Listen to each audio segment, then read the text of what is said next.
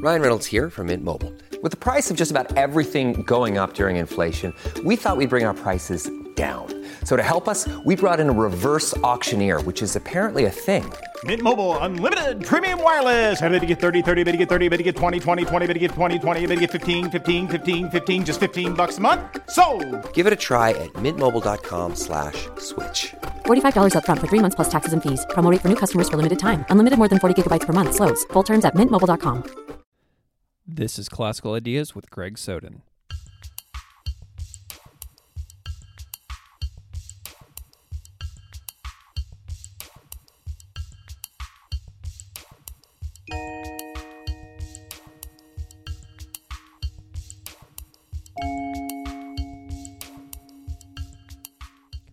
Welcome to Classical Ideas. This is Greg Soden. Where do you find peace and contentment? When do you feel perfectly in your element? Is it on a mountain bike, cruising through the woods?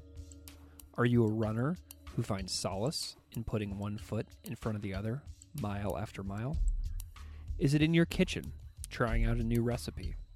Or is it on a trip to a new place, to somewhere you've meant to pilgrimage for some time? Today's topic is the book Zen on the Trail, Hiking as Pilgrimage, with Doctor Christopher Ives from Stonehill College in Massachusetts. Zen on the Trail is not just about Zen, though. It's about human beings and where we are able to find our solace. Doctor Ives finds his in the forests of the world, and this book is about his ritualization and meditative act of hiking. Christopher Ives teaches in the area of Asian religions, and in his scholarship he focuses on modern Zen ethics. In two thousand nine, he published Imperial Way Zen, a book on Buddhist social ethics in light of Zen nationalism. Currently, he is engaged in research on Zen approaches to nature and Buddhist environmental ethics. He's the author of numerous books, articles, and book chapters on Zen ethics, and his work appears in the Journal of Buddhist Ethics, the Eastern Buddhist, the Japanese Journal of Religious Studies, and elsewhere. He serves on the editorial board of the Journal of Buddhist Ethics. His new book, Zen on the Trail, Hiking as Pilgrimage, is out now from Wisdom Publications. So please enjoy this conversation with Doctor Christopher Ives.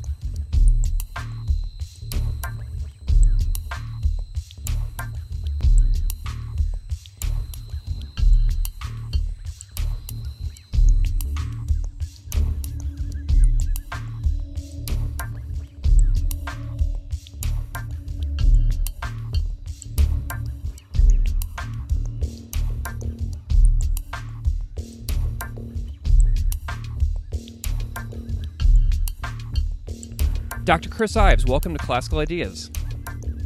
Thank you for having me, Greg. I am really delighted to talk to you today, and I wonder if you can just start by introducing yourself briefly for the audience.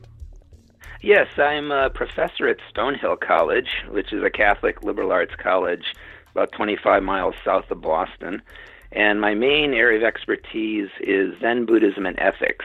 So as a scholar, I work in the area of Buddhist studies. Excellent. I'm kind of curious about what some of your areas of like academic research are. Like, what do you mostly write about in your academic portion of your life? Over the years, my focus um, has been primarily on Japanese Zen Buddhism and ethical resources there, um, ethical issues. In two thousand nine, I completed a long period of research focusing on Zen support for Japanese nationalism during World War Two, Uh, which gets into facets of the tradition that a lot of people in the West aren't aware of. You know, we often have idealized notions of Zen being detached and maybe hermits in the mountains writing haiku poems. Um, but actually in Japanese history, Zen Buddhism has been a, a fairly conservative religious institution, often working very closely with ruling powers. And then uh, over the past eight or nine years, um, my focus has still been on Buddhist ethics, but I've been looking more at uh, Buddhism, Buddhist views of nature, and environmental ethics, um, especially as Buddhists start to write about and get involved in activism around issues like the climate crisis. Excellent. You know, what's really interesting about what you just said is that I, I often heard about Zen growing up as Zen being something like, oh, it's so Zen, chill out. And then I started looking a lot more into like Rinzai as I started actually studying and talking to people on this show. And then they were talking about how it's the warrior class and the samurai, and they would use it as a sort of training for focus. And I thought that that was so fascinating and completely against the odds of what Westerners thought of as actually being Zen, because we tend to Uh, misunderstand it greatly. Yeah, it's interesting. There are two types of Zen, Rinzai and Soto Zen. And the Rinzai tradition was very strong when Zen was introduced to Japan in the twelve hundreds. And what was interesting at that time was the fact that there had been a major change in political power in Japan with the emergent warrior class, who basically took power from traditional aristocrats who were there backing the imperial system. And so in the twelve hundreds, you have these new warrior rulers, um, in some cases wanting to have um, backing from religion and also wanting to have cultural credentials um, to show other Japanese they weren't um, what the stereotype held with regard to them, which was that they were these sort of country bumpkin warriors who came into the refined capital of Kyoto and seized power. So what was interesting, there's a whole tradition in Japan of Buddhism supporting uh, rulers through rituals for the protection of the country, the protection of the leaders, um, but also these samurai pulled from this recently imported Zen from um, from China as a way to give them cultural credentials. So when we often think about Zen and the arts in Japan, whether haiku, um, tea ceremony, rock gardens, landscape painting, a lot of that occurred in the twelve hundreds, where these newly um, yeah, in power samurai folks were trying to show that they had cultural savvy by basically patronizing these arts that came in with Zen from China. And then it just continued from there, with Rinzai Zen often being um, in close relationship with these ruling warrior governments.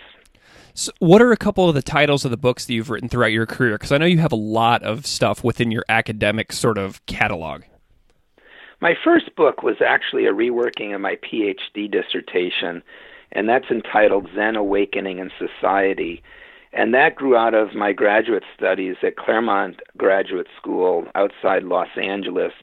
Um, and what I was doing there was working not only with a Japanese Zen philosopher uh, that I had followed from Japan.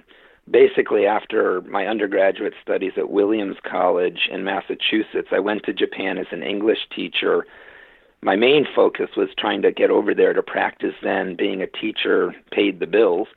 And uh, after five years of studying and practicing Zen in Kyoto, I followed Masao Abe, spelled like Abe, like Abe Lincoln, a Zen philosopher, to Claremont, and worked with him and some Christian theologians who were very interested in Buddhist-Christian dialogue and comparative religious philosophy. And in that milieu, um, I was encouraged to continue with my interest in, in Zen and ethics, and write a PhD dissertation that would be uh, basically a Zen social ethic. And that is my first book. And then there are a couple edited volumes, a couple book-length translations I've done.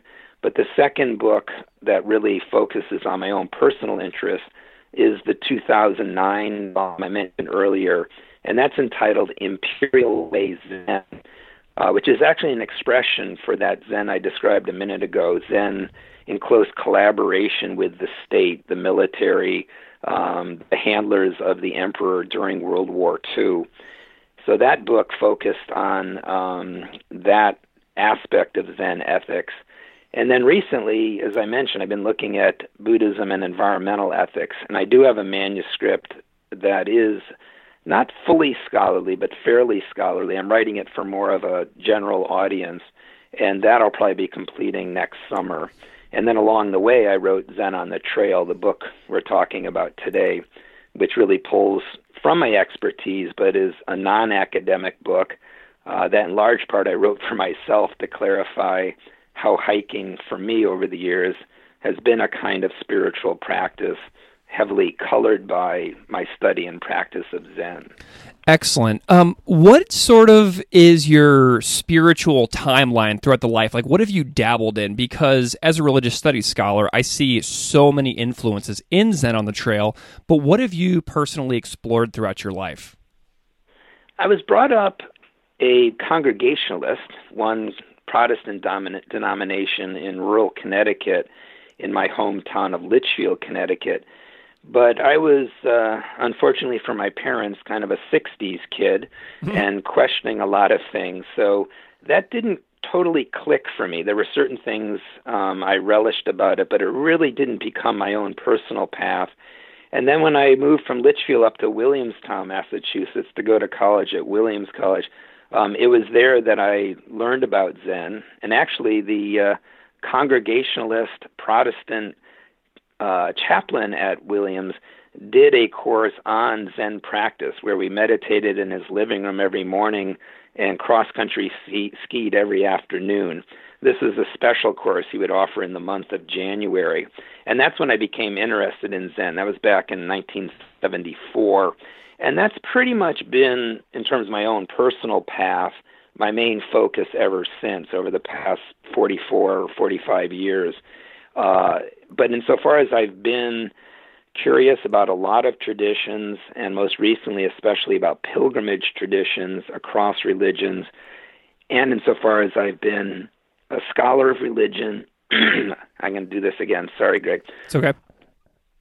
Uh, so over the years, as a scholar of religion, I have obviously looked at a lot of other traditions, you know, in graduate school doing that comparative work with Christian and Jewish theology relative to Buddhist philosophy.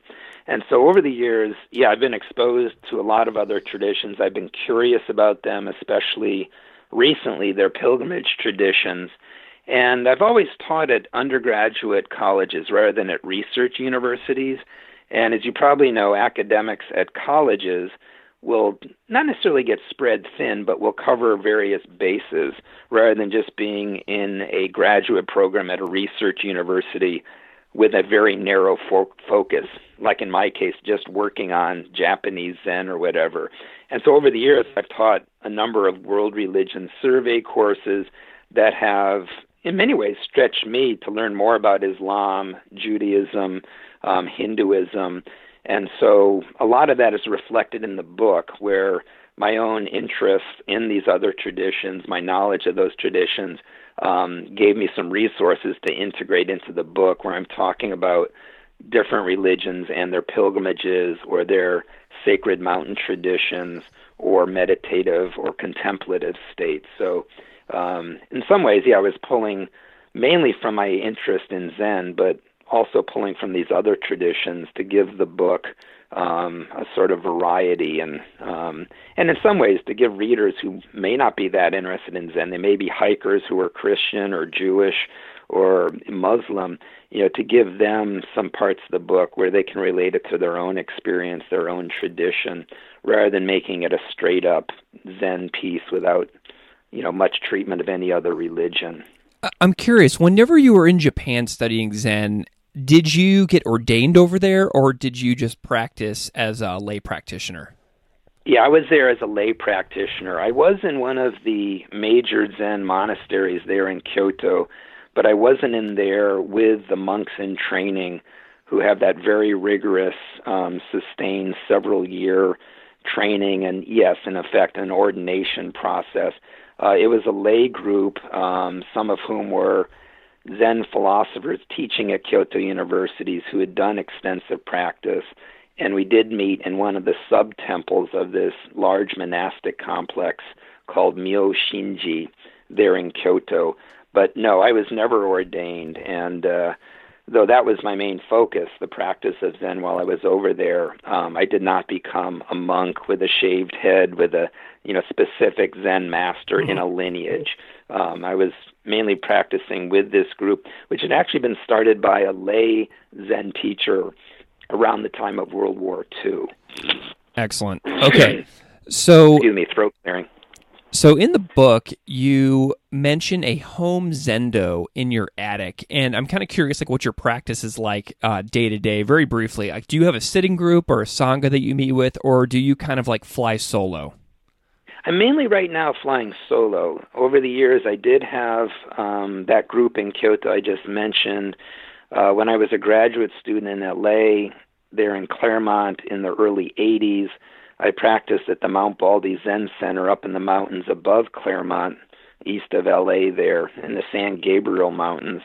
And over the years, yeah, there was one group when I was up in the Seattle area uh, after grad school, pretty much completed my P H D in nineteen eighty-seven, and then got a job at the University of Puget Sound in Tacoma, Washington. And there was a Zen group in Seattle that I sat with occasionally, but I didn't become a full member.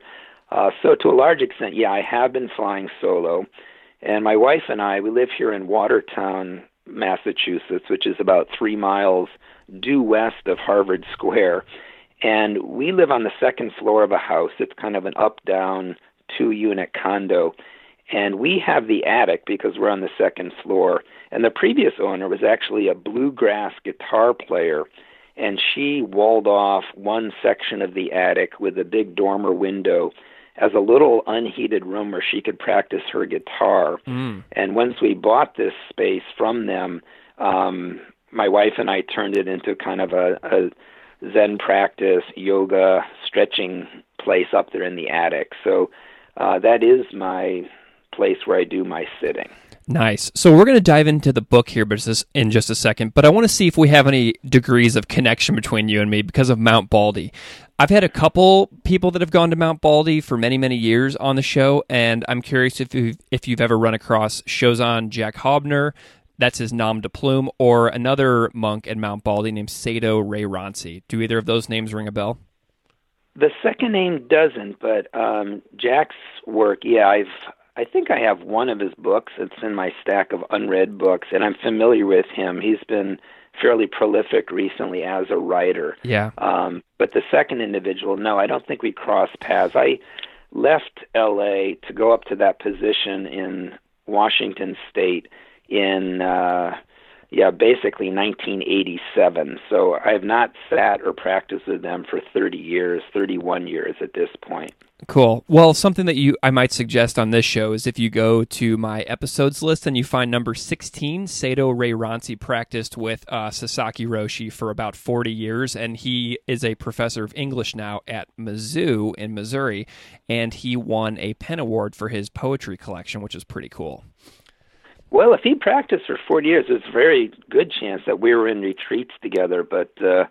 Yeah, Zen retreats, as you know, are not necessarily Social. venues for socializing. So he may have been next to me on the cushions um, on several retreats, and I just never really got to know him, or perhaps my memory is failing here in my early sixties. Who knows? Excellent. Well, I I love that earlier that you mentioned that you were starting to write more for a general audience, because your new book, um, Zen on the Trail, Hiking as Pilgrimage, out now from Wisdom, is just that. It's so fantastic, and I just finished reading it, and I'm excited to have you on the show to talk about it. And the first thing I want to ask you is, I'm I'm particularly intrigued by the subtitle of your book, which is Hiking as Pilgrimage. And earlier you mentioned your academic interest in pilgrimage. So how has pilgrimage of any kind played a shaping role over the course of your life? That's an excellent question, and I'm glad you enjoyed the book. If I think back to maybe when I was a freshman in college, when, if we want to talk about, you know, the advent of my own sort of spiritual seeking or my sense of, uh, yeah, mystery and my curiosity getting piqued, I do recall that back then, that would have been around nineteen seventy-two, Um, in pretty short order, as I started um, reading various books, trying uh, meditation, it was in my sophomore year that I did that course I mentioned earlier with the Zen meditation and cross-country skiing. And pretty early on, I started talking about being on a path. And I remember I had some other friends who were, you know, fellow curious undergraduate seekers. And as you know, back in the early seventies, which you know, for all intents and purposes, was sort of the tail end of the sixties, uh, there were a lot of us talking about being, you know, seekers on a path. And I think, um, and I don't know if this predates college, you know, going back to my childhood, I wasn't a big reader, so it wasn't like I was steeped in mythology and, you know, epic hero narratives and journey narratives. But I've always resonated with the archetype of the seeker going on a spiritual journey. Um, and I think for me as a kid, again, I wasn't much of a reader, but I did spend a lot of time going out into the woods. And um, I think that idea of going out into, you know, the woods and lions and tigers and bears, oh my, right. or spirits or elves or whatever was there in my uh, eight-year-old imagination, uh, that that sense of, you know, the journey out into the unknown was probably there at some level in my psyche as a little kid. But then, yeah, by the time or when I got to college, that sense of journey and seeking mystery maybe um, constellated as a notion of being on a path. And so, you know, that's in many ways what propelled me after college off to Japan, uh, the sense of wanting to go there, um, explore Zen more deeply. And when I initially went, I thought I was going to be a psychotherapist. I had been a mainly a psychology major in college, at one point a psych uh, religious studies double major, but I ultimately dropped the religious studies part in my junior year. And so when I applied for that job teaching English in Japan and went off to Japan, uh, my image was to go to Japan for a year or two, practice Zen, and then do my sort of personal Marco Polo around the world, you know, go to India, go on a trek up to Mount Everest, and do all sorts of, you know, wild and interesting things. Um, as it turned out, I was um, in Japan for five years and didn't do that epic journey until I took a year off from grad school a few years later. Um, but at, at that point, through all of that, I don't know that pilgrimage was really, you know, kind of a working construct. It was more kind of being on a path. And the pilgrimage, I think, really came in and ultimately came into the subtitle, as you mentioned, hiking as pilgrimage, um, in recent years, because as I mentioned earlier, over the past thirty, thirty-five years, I've been a college professor teaching at undergraduate liberal arts colleges in several places. It seems that wherever I've taught, there's been a required first-year course in the core curriculum for students on religion.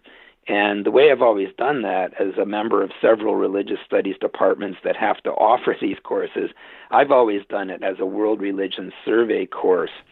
And about ten years ago, um, I shifted the content of the course from basically let's look at four or five major traditions like Judaism, Christianity, Islam, Hinduism, Buddhism, and really drill down in terms of beliefs and practices.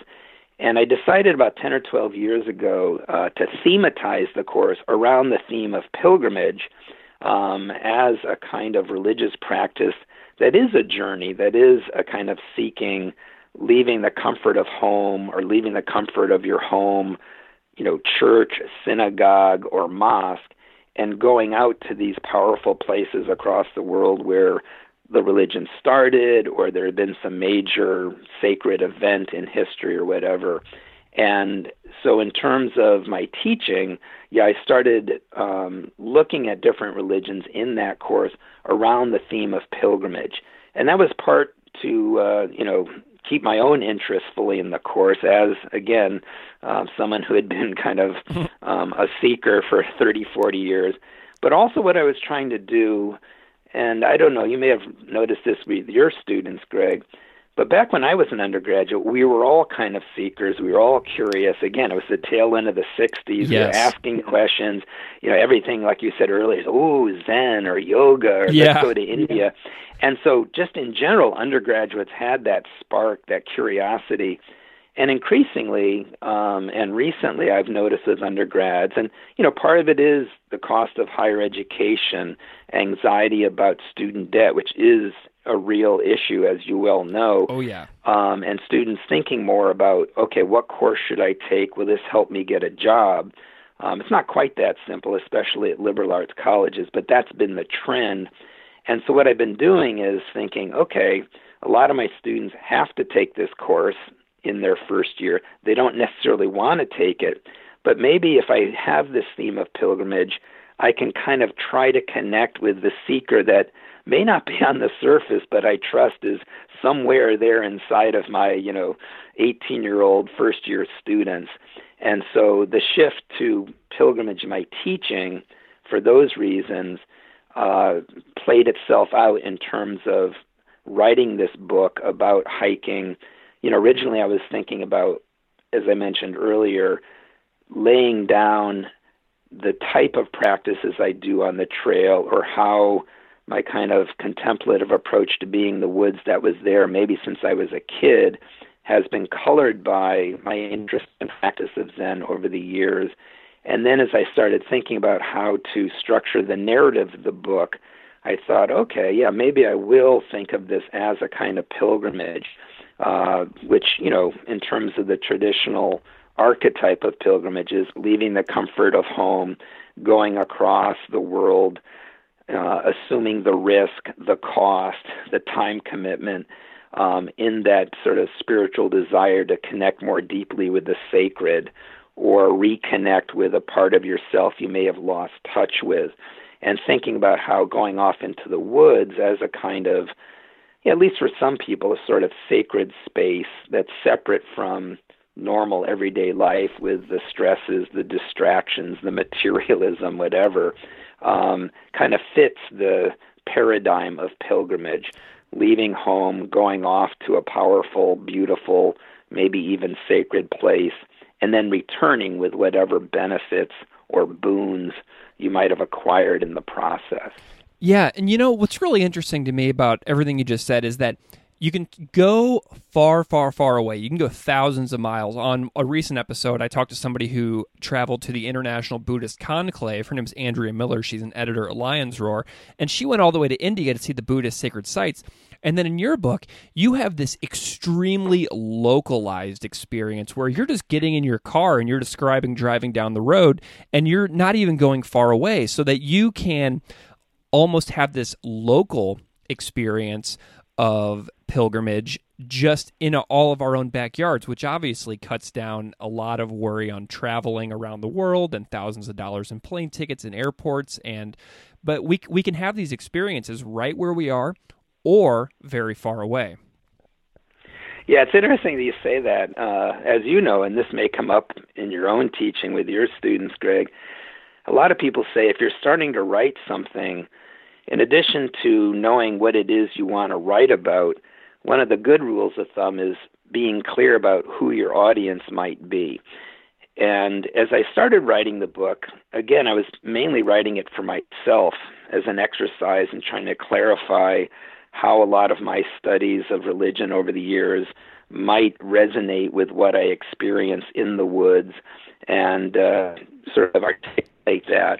And then basically, um, yeah, what started happening was um, I was thinking, okay, if I'm primarily writing it for myself, and this is a book about backpacking, the next thought was, well, who might read this? And I think my initial impulse was to write it for other backpackers or for the nephews I often rope into going off with me, um, in large part to get them to carry the heavy stuff like the, the tent and the stove. Um, and basically, as I kept writing the book, I said, wait a sec, this isn't just about, you know, me or my healthy and hardy nephews that want to go out in the woods with me and carry the extra weight. Uh, maybe this should be a book for people who just like getting out in the nature, whether it's walking in a local state park or maybe even through Central Park in New York. And then the next thought was, yeah, and maybe if you really think about this, like you were just saying, you know, in some respects, if this book, and this is the kind of ethical agenda in the book, uh, not just wanting to share a lot of cool stuff about pilgrimage traditions or reflect on Zen and the trail or a spirituality of hiking, um, but also to help people Um, connect with nature, or as I say in the book, um, not simply connect with nature as something over there in kind of a dualistic way, but to get outside and realize oneself in nature as nature, mm-hmm. and realize that we are nature happening here in our bodies, in this web of relationships, this energy field, if you will. And so as I continued writing the book, what I realized was, yeah, I want this to be a book for a variety of readers, not just super fit backpackers, um, including people like um, my elderly mother, who might only be stepping out into her little garden in front of her condo in Connecticut, certainly not strapping on the hiking boots and, you know, hitting the Appalachian Trail up in the northwest corner of Connecticut. And so increasingly I shifted the focus from let's go to these epic wilderness places in Alaska kind of thing, or the Mount Everest base camp, and thinking more locally. And in that way, um, really working with this theme of being nature in your place, and also expanding the readership to, you know, folks who aren't necessarily going to put on a thirty-pound backpack and start hiking up some steep switchbacks. And so at the end of the book, yes, in the return part, that kind of third stage of pilgrimage, if you have the departure and then the time on the road and then the return back home, um, I really am thinking about maybe the lesson learned on the trail, where you realize that I'm an animal in nature. You know, I'm breathing carbon dioxide that tr- the trees around me use in photosynthesis to give oxygen back to me in that kind of air cycle, or out there in the hydrological cycle, as you take water out of a stream, you purify it, you drink it, you pee in the woods, and you're part of these larger cycles. And thinking about how that enhanced sense of being embedded in nature as you walk on the trail, embodied uh, there in nature as nature, can also play out back at home, like where I live in the semi-urban town of Watertown, Massachusetts. And so part of the book toward the end is I'm really working with this theme of, yeah, plugging into local nature. And this in part um, reflects one of the people that's a huge influence on the book, the Pulitzer Prize-winning poet and sort of ecological visionary Gary Snyder, uh, who has a very famous prose piece called Reinhabitation, where he argues the importance of people really committing to place, knowing their local place, the flora, the fauna, the natural history, the indigenous people that lived there before settler colonialists possessed the land, basically stole the land in many cases, and really pushing that importance of inhabiting a place, knowing it deeply, the geology, the hydrology, the flora, the fauna, um, and again, the local people that lived there before Europeans arrived, you know, at least if we're talking about North America here. And uh, so that was one theme that I was playing with at the end of the book, um, plugging into nature as nature in your local place, which anyone can do. You may be, you know, in your wheelchair just going out um, down the sidewalk, or you may be there, you know, looking out your window at the tree in your nursing home. And to give all people, not just, you know, super fit, you know, mobile people, um, yeah, a sense or a way to connect with nature. But all of us, regardless of our physical abilities or disabilities, um, can cultivate this, you know, in our local place, even if you can't walk, even if you can't, again, put on hiking boots and go bounding up the trail. I love that you brought up Snyder, um, because this book is like strewn with literary references for people that have inspired you throughout your life. And so like I was just poking through a couple pages on eighty-two and eighty-three, and I found Wordsworth, Coleridge, the Romantics, Thoreau, Emerson, Hemingway, and then you constantly have a theme of referring back to Gary Snyder, who wrote the preface, who wrote a short piece in the preface of the book, and also the conservationist John Muir, who people might know um, from Muir Woods north of San Francisco. What is it about these folks that have spoken to you throughout the course of your life, so much so that you sort of pay um, homage to them throughout the entirety of this book? Yeah, a few of them, like the English Romantics, a lot of that was me over the years reading and uh, finding, you know, very good statements that I could use as sort of juicy quotations for yeah. the book. Um, as I mentioned earlier, I wasn't really uh, a very literary kid. And so it's not like I, I read their poems extensively and sort of swam in those waters and it's reflected in the manuscript. That's more integrating little statements by them that I have found compelling. But in the case of um, Snyder, yes, he's been a kind of uh, role model for me, um, an indirect teacher. I mean, I've had contact with him over the years um, in correspondence about some of our shared interest about Zen and nature, environmental issues. Uh, I did not really discover Snyder until I think when I was living in Japan and maybe in grad school, even though he was very famous when I was an undergraduate in the early seventies.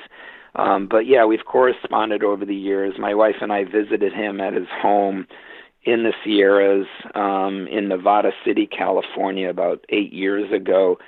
And in many cases, yes, he's been not only a practitioner of Zen or a person who brings Zen into his poetry and into his prose pieces, but he's been someone who has really had his eye on the ball in terms of possible resources in the Zen tradition for, yes, connecting with nature in certain ways, being in nature in certain ways, a certain kind of ecological living, which, as I mentioned earlier, has been one of my interests. So in some senses, yes, he's been a, a mentor, uh, though a mentor far away, not necessarily, you know, in the same room.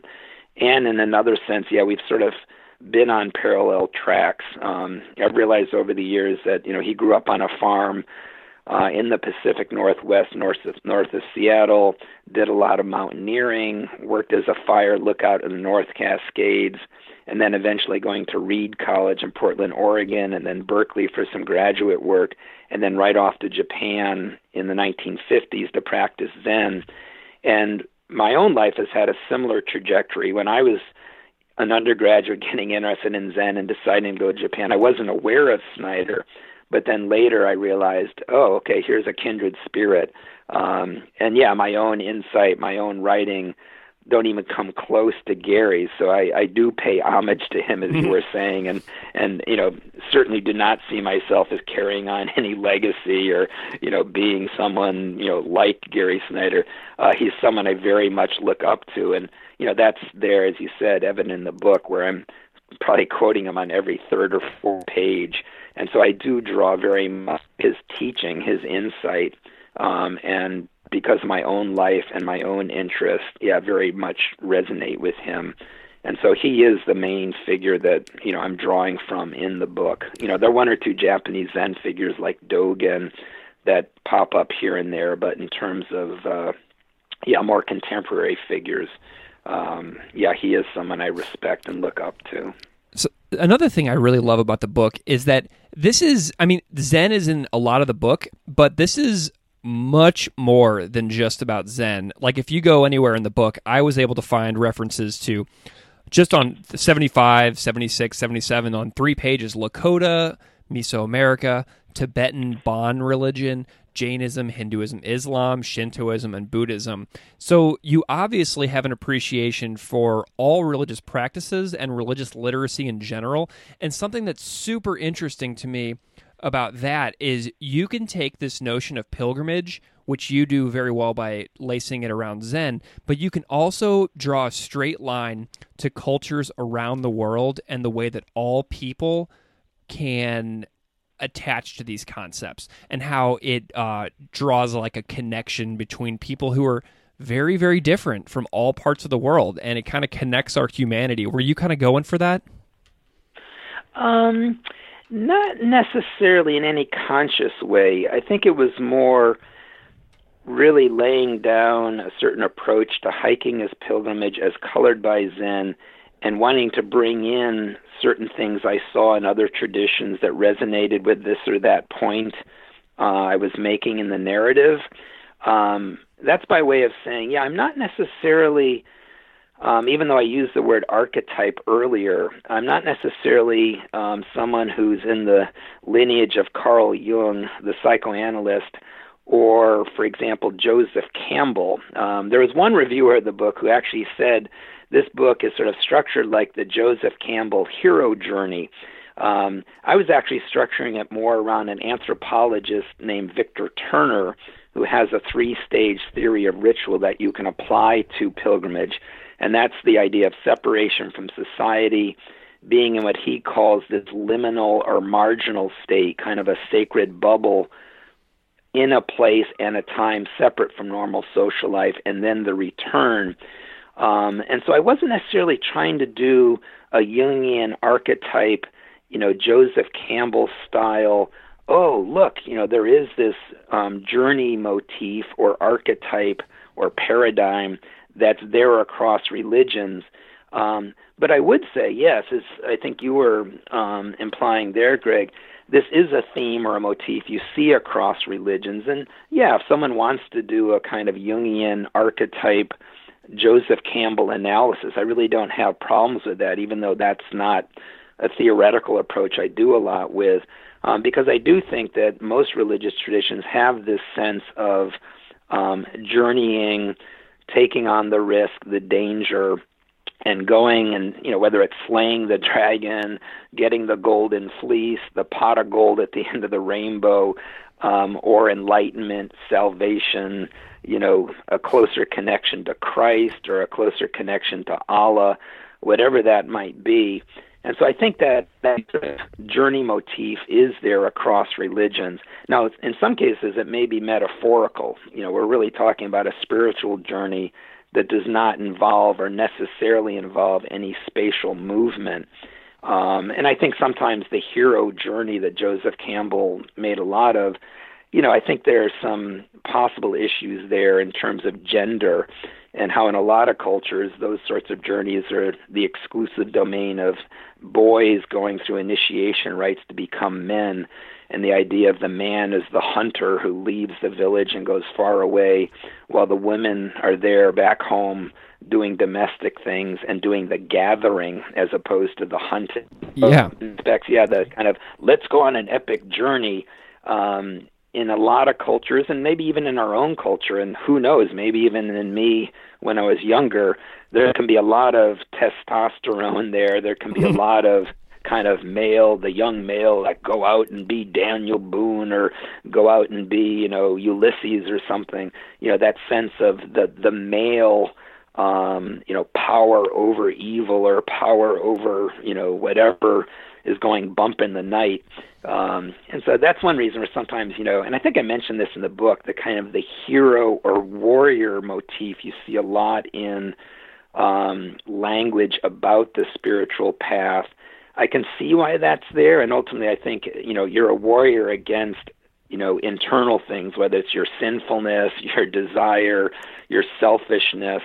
Um, it's not necessarily a warrior out slaying other people, but I do think, yeah, that sometimes that kind of hero-warrior languaging flipping pretty quickly into some gender issues um, and, you know, harbors the risk that even though the spiritual path is often about letting go of ego and letting go of self-concern, the hero and archetype, you know, especially in our culture, um, which in many respects is a culture of violence, the hero and warrior ar- archetype can be something that actually pumps up male egos and leads to certain ethical issues like, you know, fist fights in the school cafeteria. Yeah. Okay, so in the book, you've got this like huge pilgrimage uh, process of leaving, entering the gate of a pilgrimage, letting go, ritualizing, appreciating the moment, returning, and then arriving back home. And there's a few of them that I really latched onto, and the first one is entering the gate, and I love the notion of the gate and entering like at a trailhead. And I was thinking back to all of my gates that I've used, my favorite being in McBain, Missouri, outside of Columbia, Missouri, entering onto a crushed stone trail called the Katy Trail. And the gate is like a disused railway bridge, so it's very symbolic and interesting. Um, Great. Yeah. What are some of your favorite gates that you've encountered in the past, and what makes you so happy when you go through those gates? You know, I don't know what happens neurologically when you're basically transitioning, say, from a trailhead parking lot into the woods, or you're in a neighborhood in Japan with stores and busyness and taxis, and you're going through a gate to enter a more quiet um, temple complex. Um, so it, I think there may be something about, you know, the sort of neuropsychology of having a clear way to demarcate the distinction between secular or mundane space and sacred space. You know, even though, especially in Zen, that dualism gets broken down, but, you know, at least for the sake of the argument, that sense of I'm leaving the humdrum of life and entering a more meditative or sacred space. And, you know, for me, that has resonated um, both in terms of, you know, as a hiker, getting to a trailhead. And, you know, as you know, a lot of times, if it is a trail that's um, an established trail, not just the Appalachian Trail, but feeder trails here in New England or in the Rockies or in the Sierras or Cascades, you often have an information board right there at the trailhead, maybe a simple little map of the drainage or the ridge or the area you're about to hike up into. Uh, maybe some caution about, um, you know, ticks or bears or whatever. And um, I think for a lot of people, that's, you know, sort of a, a spot, a physical thing that you look at. And then the clear sense is, okay, when I step beyond this, now I am entering the woods and maybe the world of ticks and bears and other things. Um, and maybe that is a, a kind of a moment to sort of, you know, pause, maybe read what's on the message board, take a breath, and, you know, at least subconsciously realize, okay, this thing is demarcating this passageway between the parking lot and roads and all of that other stuff. And, you know, nature's everywhere, but, you know, a, a wilder nature on the other side of the uh, message board. And one thing I, I sort of riff with in the book that I've, I've found fascinating, Uh, there is a Japanese character, it's pronounced Mon, like M O N, uh, which does mean gate, including temple gate or gate to someone's little backyard garden or whatever. Um, so gate in a generic sense. But it's also used in a Buddhist context to refer to teachings. And so the implication here with the character is, if you have a gate, and if that's somehow equated to teachings, the idea is the act of passing through that gate is an entering into the Dharma, the Buddhist teachings, as it is um, lectured on or practiced in the space beyond the gate, which is usually the monastery. And so I was sort of playing with that in the book um, in terms of, yeah, different gates at the trailhead, um, demarcating, again, this distinction between, you know, drum outside of it and what goes on when you enter into the woods, which is more contemplative, et cetera. As you said, what it's a no longer used railroad um, yeah. section. Um, it, kind it's of great in terms of reclaiming the woods as opposed to, you know, trying to get into some ostensibly pristine wilderness. So I think that's wonderful in terms of, you know, the way people will reclaim the woods that now has secondary growth after having been clear cut. And, you know, species coming back, people enjoying it. Um, but, uh, yeah, there. I can't think of any one specific gate that's uh, loomed in my life. Okay, so one thing that the gate does for me is it allows me to concentrate. And concentrating on, like, a trail in twenty eighteen going into twenty nineteen, it almost seems like a monumental task because of all the ways that our lives are set up for us to fail in concentration. So like in the book, you ceremonially ritualize some very simple actions, like setting up camp. You have a hiker chant of one step at a time during moments when pain is setting in, or just the act of tending a fire. These moments in the book are like really utterly engrossing. And sometimes I make fires in my backyard fire pit here in Buffalo, and before I know it, three hours have gone by. And the fire is like five feet high and blazing away because I've been so focused on keeping that fire going, and I just lose track of time. You know, I just get yeah. in, I get in the moment, and I'm totally present in just staring into that fire. And it's amazing because I'm thirty-five, and so I bounce around a lot with jobs and everything. And but it makes me feel like I'm ten again. And So I always appreciate little moments, but I struggle with those moments because I feel like they're so few and far between now. Um, can you tell me a little bit about the simple act of ritualizing that is prevalent throughout the book? Because I feel like it's so important, and I was really thinking about how this is present in my own life these days. Yeah, the ritualizing really does speak to what you were getting at in terms of, you know, one step at a time, or very mindfully making a fire, and how, as you said, as we enter into two thousand nineteen, how challenging that is for so many of us. And in terms of working on the book, and, you know, maybe eight or ten years ago when I started thinking along these lines and trying to commit some of these ideas and inklings and experiences to writing, the sort of low-hanging fruit here in terms of Buddhism or Zen practice and hiking, one of them is the importance of paying attention. And so in some respects, if you think of meditation as getting us out of our um, obsessive thinking and worrying mind and shifting to a kind of calm awareness or a way of paying attention. I mean, nowadays we're in the middle of a big mindfulness boom, and there are many mindfulnesses out there, and people are talking about it different ways and packaging it in different ways.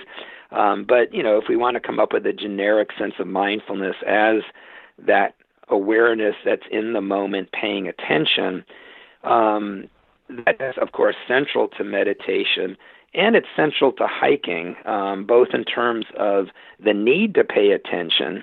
You don't want to be distracted hiking along a trail with rocks and roots and places you could twist and sprain an ankle or have a bad fall. Um, the act of hiking, at least on most trails, especially if you start going on a trail that's going up over rocks as you're climbing up something, um, it really demands that you pay attention. And then, as many of us know, if you get out for a walk, even if it isn't on a trail like that that's more rugged, but just sort of getting out in the woods and perhaps getting into the rhythm of step, step, breath, breath, and that kind of rhythm of walking, that repetitive movement, um, the mind tends to, at least in most cases, calm down and bring us into an awareness that is more able to pay attention and at a of the worrying or stress that we were, you know, experiencing before we went for the walk. And I think that's, you know, so many people seem to be uh, calming and beneficial in that way.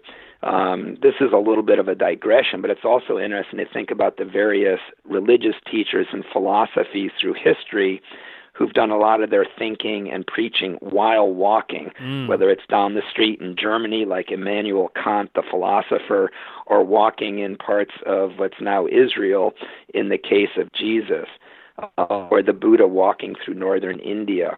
And so that whole idea of, um, yeah, maybe hiking, even if you're not trying to do a meditative thing, demanding attention, cultivating a quieting down of the mind, a kind of calming that makes it easier to pay attention.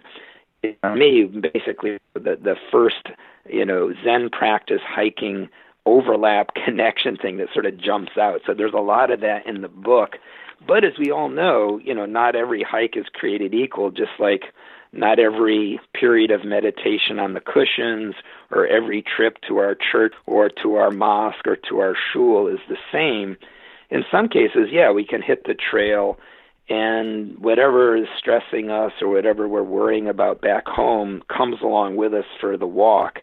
And so what I've realized over the years is, um, yeah, the mind tends to calm down just by the act of walking, the simple thing you're doing as a hiker.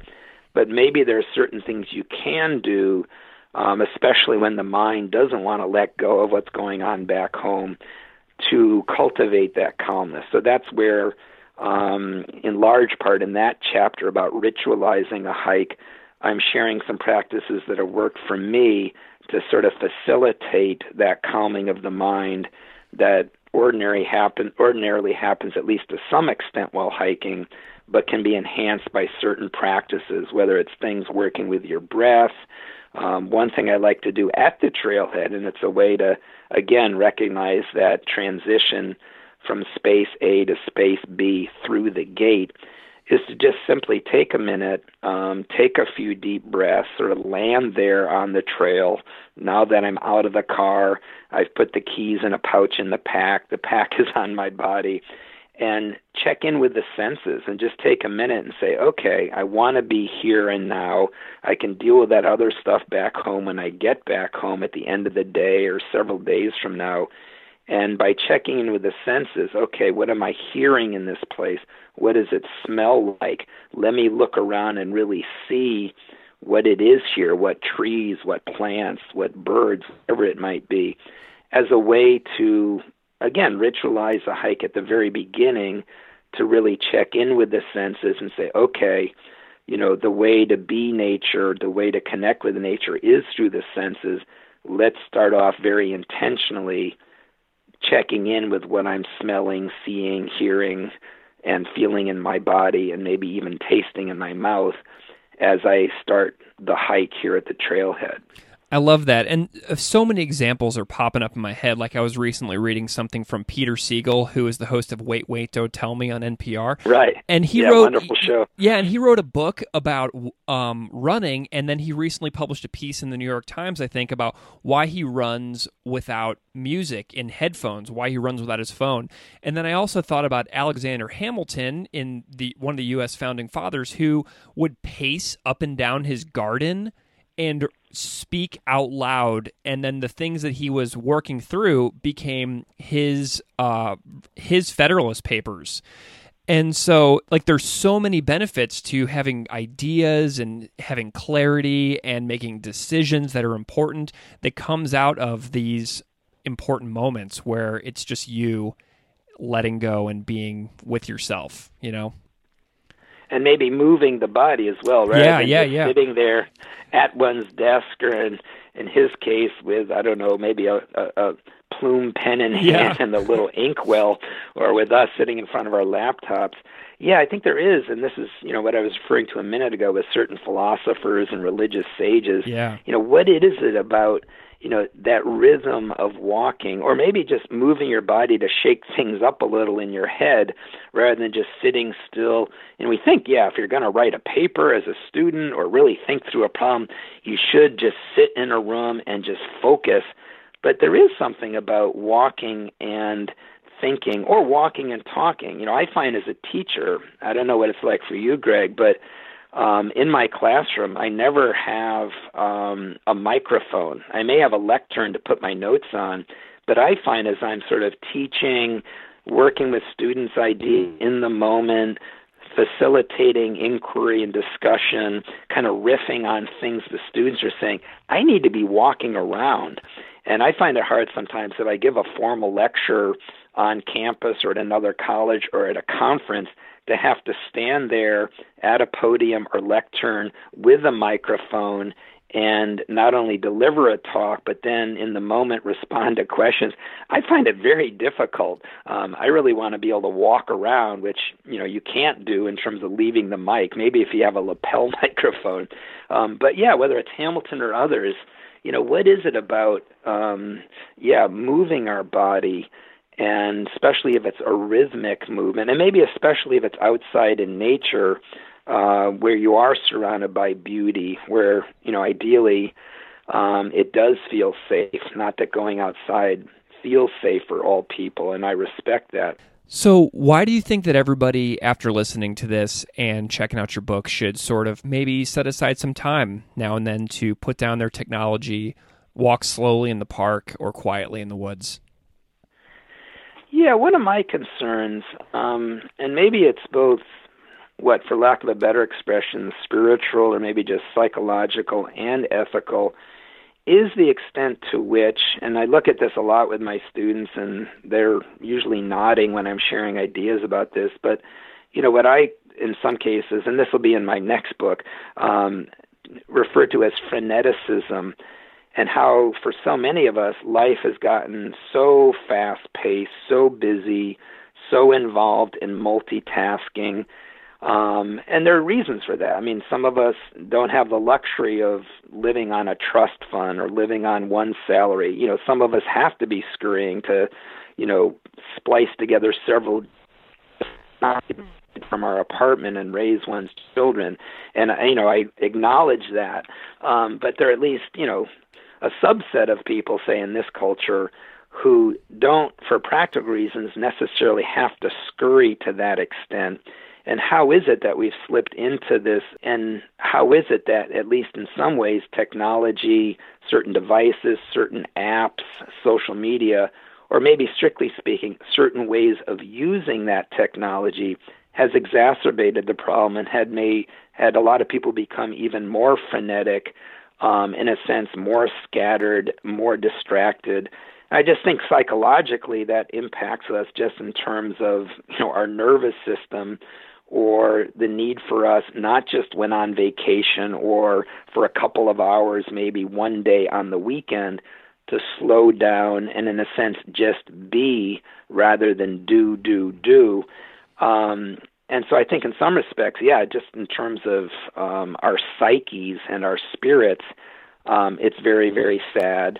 And then the ethical part for me is, you know, we're at a time with the climate crisis and other issues where we need everyone paying attention. We need all hands on deck um, to really see some, you know, certain problems like the cri- the climate crisis, the magnitude of the problem, uh, the impact it's already having, and the further impact it, you know, will certainly have down the line.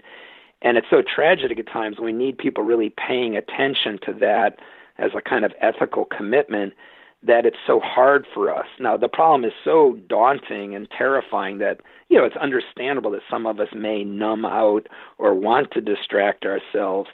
But at a time where I, yeah, I think we really need all of us to pay attention, there's a kind of perfect storm of distraction, whether it is, yeah, certain lifestyles, life in the fast lane, go, go, go, constantly on our devices, Uh, certain things like getting caught up in, you know, celebrity culture or sports culture, the distraction of T V, video games, et cetera. And uh, so I think, you know, part of what I'm, I'm nudging in the book is the value of just simply calmly being in nature and, you know, calmly being, not doing in nature, um, as a a practice that does have certain kinds of spiritual benefits, um, similar to what happens on traditional religious pilgrimages when people kind of unplug, leave the stresses at home, and allow themselves to be in a kind of sacred bubble, again, what Victor Turner calls a liminal state, um, and experience that sacred time in a way that is restorative and spiritually rejuvenating, and then be able to take that back home. And I think we're at a time in our culture where, you know, a lot of us, you know, separate from paying attention to issues like the climate crisis, just psychologically, um, I think that's something that a lot of people need. And going out in the woods isn't the only way to cultivate that. You know, prayer, certain types of religious practices at your local mosque or at your, you know, synagogue or temple or church, you know, can do that as well. So I'm not saying that, you know, there's something especially unique and you must go on pilgrimage into nature as hiking, you know, to reap these benefits. Um, but however people can access that sort of calm spiritual time where you are, in a sense, being and breathing and in the world of spirit, and depending on religion, feeling close to the sacred, feeling close to Allah or to Yahweh or to Jesus, to Krishna, um, is so valuable. And I'm just concerned that a lot of people don't give that to themselves um, as much as we need these days. Yeah, you know, I think about that all the time, as especially as the father of a five-year-old, about what is she going to inherit when she's thirty-five, fifty-five, seventy-five, and it's terrifying. So we are coming to the end of our time together today, um, but I'm curious if you can just describe what your next project is. What are you working on? What are you excited about? Yeah, at this point in my life, um, and again, thinking about the state of the world, maybe I'm getting more reflective and existential as I move through my early mid-sixties and think about my own, own mortality. Um, I'm feeling less inclined to write real traditional academic books that will be read by a few colleagues in the field and graduate students. Um, and so the next book um, It's a little bit more back in the academic direction than Zen on the Trail, but it really speaks to what we were just talking about. It's my sense of how do I live? How do I pay attention? Um, how do I live in my personal lifestyle, but also as a citizen in the face of the climate crisis? And so what I'm doing in this next manuscript, which I hope to complete by the end of this coming summer in two thousand nineteen, is a book that's sort of pulling from resources primarily in Buddhism and, yes, primarily Zen, to think about not just um, how a simpler way of living with a lower carbon footprint um, is not only ethical and ecological, but in many ways um, fulfilling. And that book will probably pull from a lot of religions as well, because as you well know, virtually all religions have, and it's not just in monastic traditions, it's just for the lay, the laity as well, um, certain value systems about simple living. And in the manuscript, I want to explore how Zen monastic life or Buddhist life does provide us, who are maybe, yeah, very busy, frenetic people, multitasking um, in the fast lane or whatever, um, provide resources for a kind of model or a template for a different kind of living that's not only more spiritually rewarding, but is also simpler and more ecological. And then in the, I'm not sure yet, but probably the second half of the book, I'm shifting from individual change to larger issues, especially with issues or, or questions like the climate crisis, uh, not just individual change, but structural change. Um, what might be there in Buddhism? And it may not be very much. Buddhism hasn't traditionally had that speaking truth to power, social justice kind of commitment you see in Judaism, Christianity, and Islam.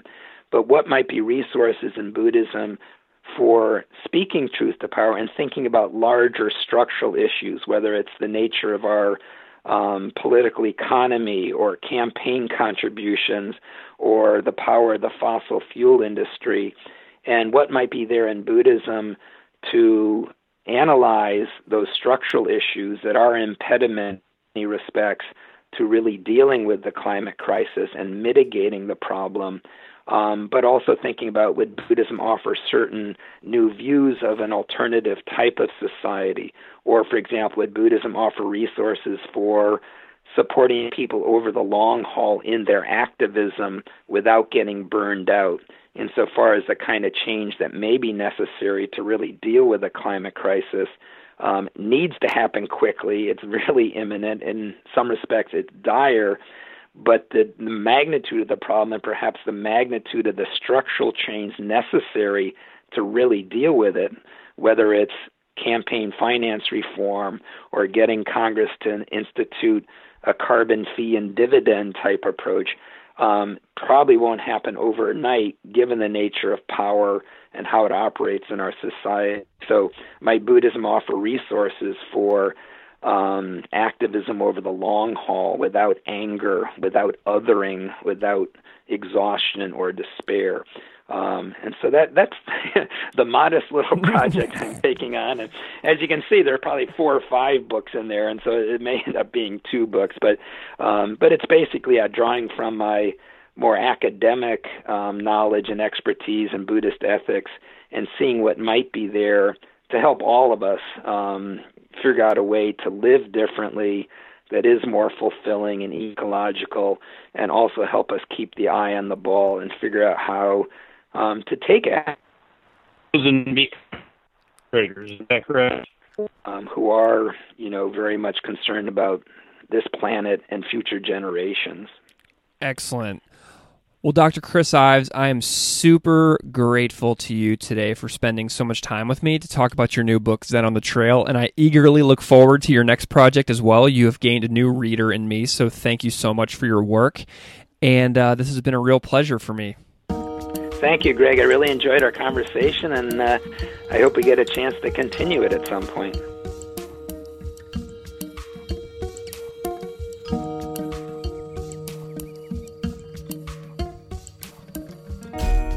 Classical Ideas is produced by me, Greg Soden. Music on Classical Ideas is composed and performed by Derek Strybig. You can find his music at w w w dot we are warm music dot com. If you like this show, please rate it on iTunes, Stitcher, or wherever you get your podcasts. You can email me at classical ideas at outlook dot com or find me on Patreon at patreon dot com slash classical ideas podcast. Thanks so much for listening.